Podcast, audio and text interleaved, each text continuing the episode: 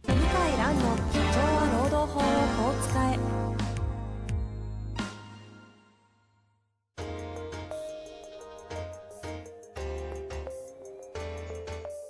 法律の下で展開されるビジネスの世界ポッドキャスト「社長は労働法をこう使えば」弁護士の向井蘭が経営者の立場に立って経営者が知っておくべき労働法の基礎だけでなくビジネスに関する法律の問題を分かりやすく解説します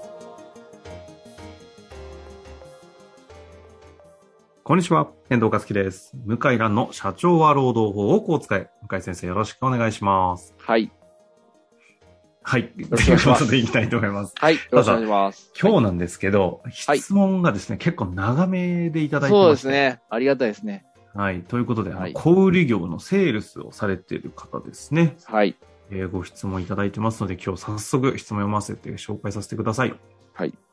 えー向井先生、遠藤様、はじめまして、いつも楽しく拝聴させていただいております。えー私は社長でも何でもないものですが、私がここ最近感じているモバイル端末による時間外労働についての質問がございますので、よろしくお願いします。ということでいただいてます。はいはいえー私は世界展開をしている某海外ラグジュアリーブランドのジャパン社に雇用され、百貨店内の店舗で販売員として働いております。はい。えー当社では数年前から店舗販売員は全員スマートフォンを持たされておりまして、休日でも朝晩2回は社内メールと LINE ワークスをチェックするように店長から言われています。店長の上の立場のエリアマネージャーからは、このご時世24時間働いてはいけませんが、24時間お客様や百貨店外商員のことを思い、関係構築をしていきましょうというメールが送られてきたこともありました。また、この貸与されたスマートフォンにはスタッフ育成アプリが入っており、トレーニング完了技術が設けられているのですが、別のエリアマネージャーからは、忙しい中、休憩時間やじ、えー通勤時間を使って取り組んでいただき、ありがとうございます。という、無給の時間外労働の実態を把握しているであろう内容が送られてきたこともありました。お客様や百貨店外商員とは極力太陽のスマートフォンで連絡を取り合うよう指示されているため、私のスケジュールを共有していないこれらこれらの方々からは休日でも関係なく連絡が入ってきます。社内規定にはスマートフォンを職場に置いて帰ることもできるという明記されているんですが、毎日何十件と飛んでくる情報を処理するためにも、またお客様との関係構築のためにも持ち帰らざるを得ないのが現状です。勤務中は常に店頭にご来店されるお客様の接客販売で忙しく、メールチェックや情報整理、スマートフォンを使った事務作業を規定時間内に終わらすことは到底できません。休日にスマートフォンを持たされ、情報のチェックや連絡が取れるようにしておくことを指示されること自体は許容できますし、それがなければ自身のパフォーマンスが著しく落ちてしまうので仕方ないと思いますが、問題は会社がスマートフォンを渡し、定時で退社させることで時間外労働を削減できると思っている現現状です。拘束時間外の労働はスマホ対応以前に比べて明らかに増加しているにもかかわらず、その対価が受け取れない仕組みになっているのが納得できません。スマートフォンを含めたモバイル端末を持たされることで発生する時間外の勤務時間に対し、手当を払ってもらえるようにするためにはどういった管理手順で進めていくのが良いのでしょうかリモートワーク社員は勤務時間が曖昧になりやすいようですが、そこで取り入れているやり方を転用する方法などアドバイスいただけたら幸いです。個人的には弊社以外でもこういった現状になっている企業は多いと思いますし、今は水面下でも今後公の問題としてもエスカレートしてくる、してくると思っておりますので、今のうちにご意見いただければと思います。えーこのままでは家族との時間が削られるだけ削られ、時間帯生産性は下がる一方です。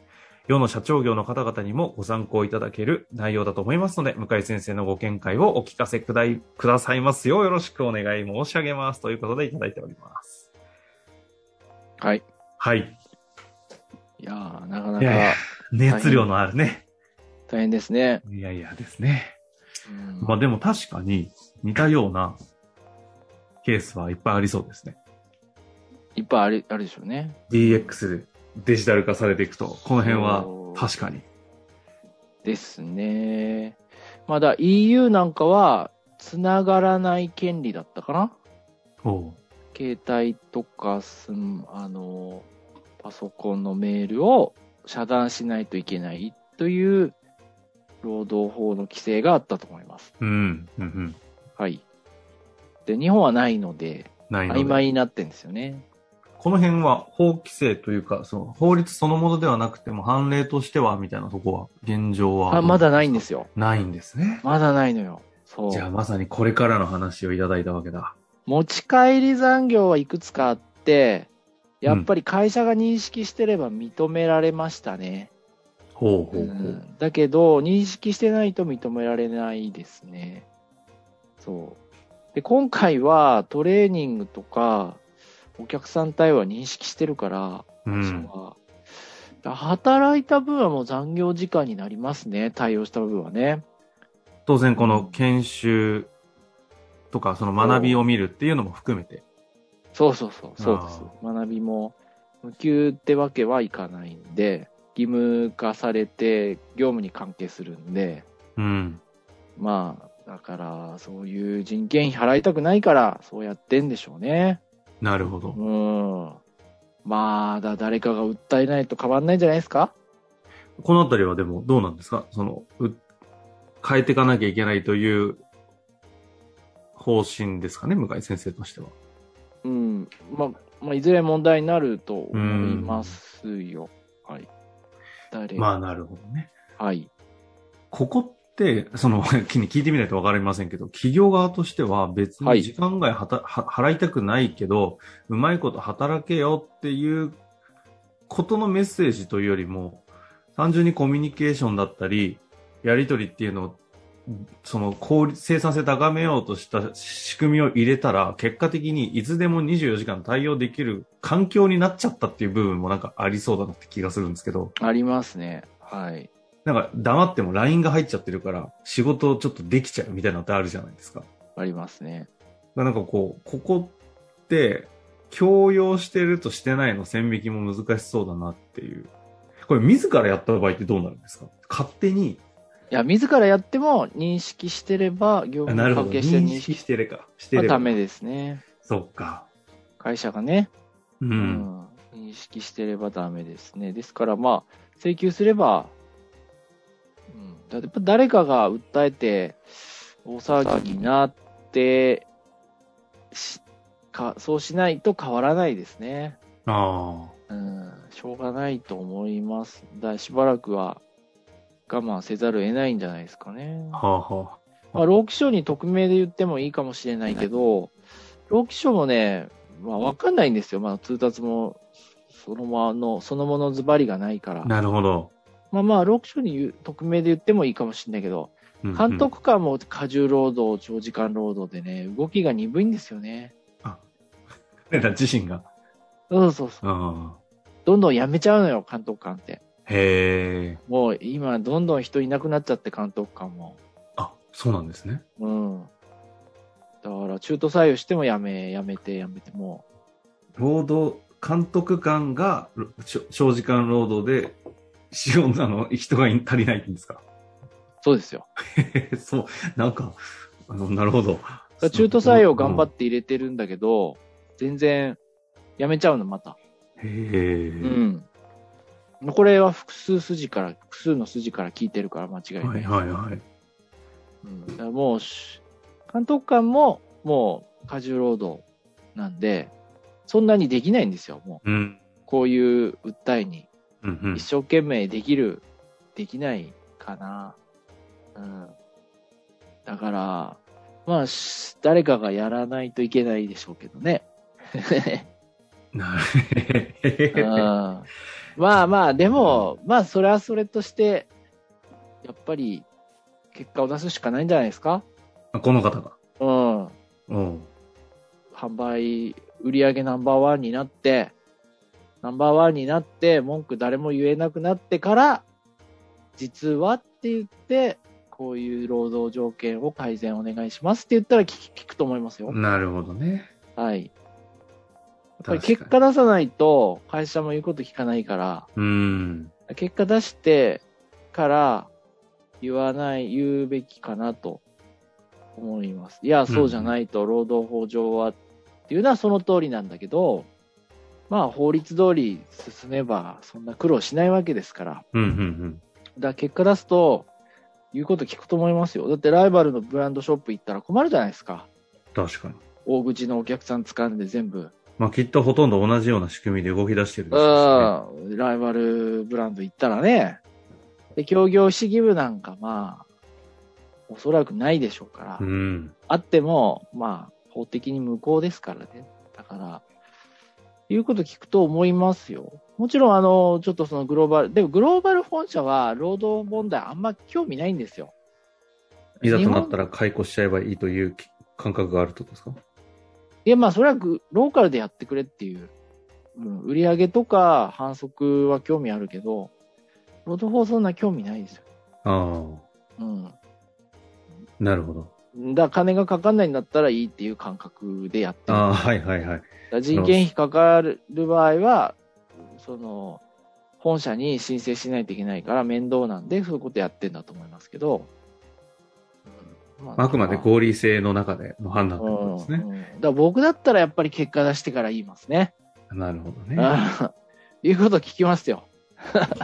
ちなみになんですけど、ここに加担する感覚は一切ない中で、はい、今起きている現状、研修とかを、あと移動中とかに全部仕事してる状況になっちゃってますと。はい。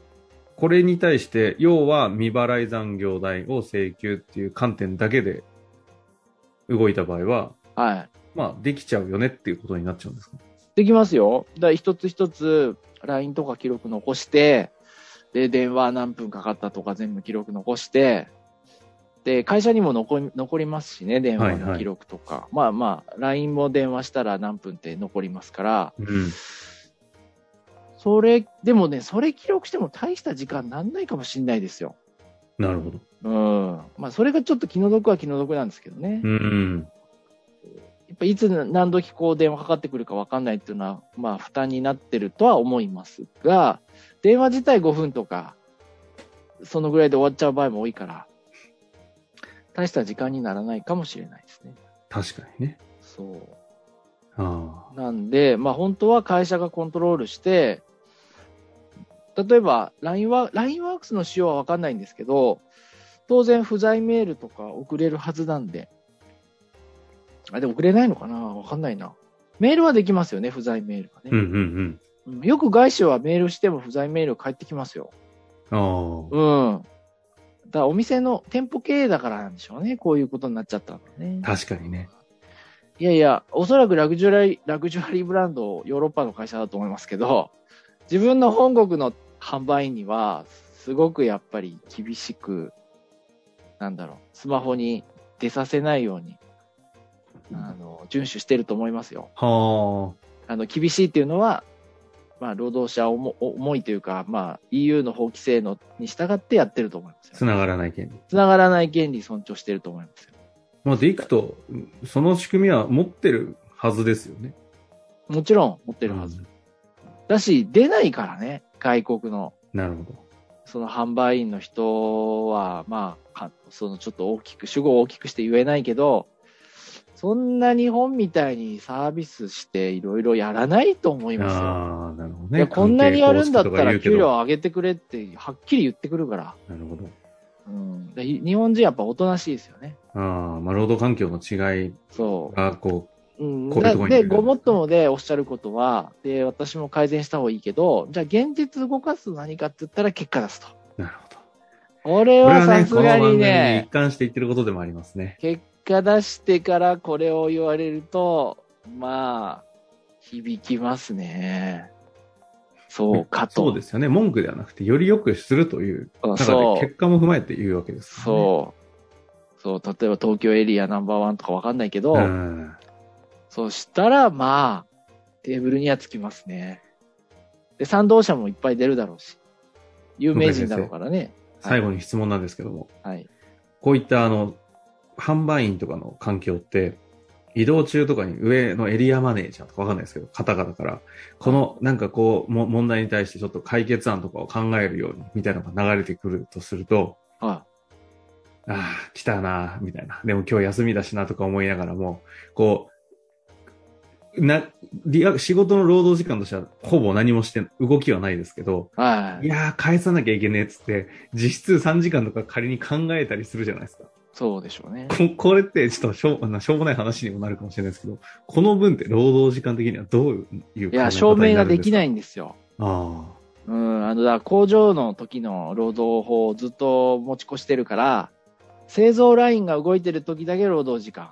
うんうん。うん、現場にいて、まあ、待機してる時間が労働時間なんで、考えてる時間が労働時間っていうのは昔なかったんですよ。考える必要なかったから。い。ああ、やっぱそうなんですね。そうそうなんですよ。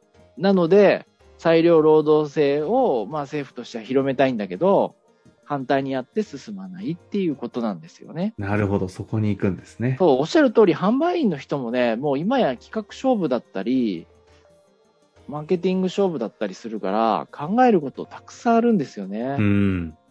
そう。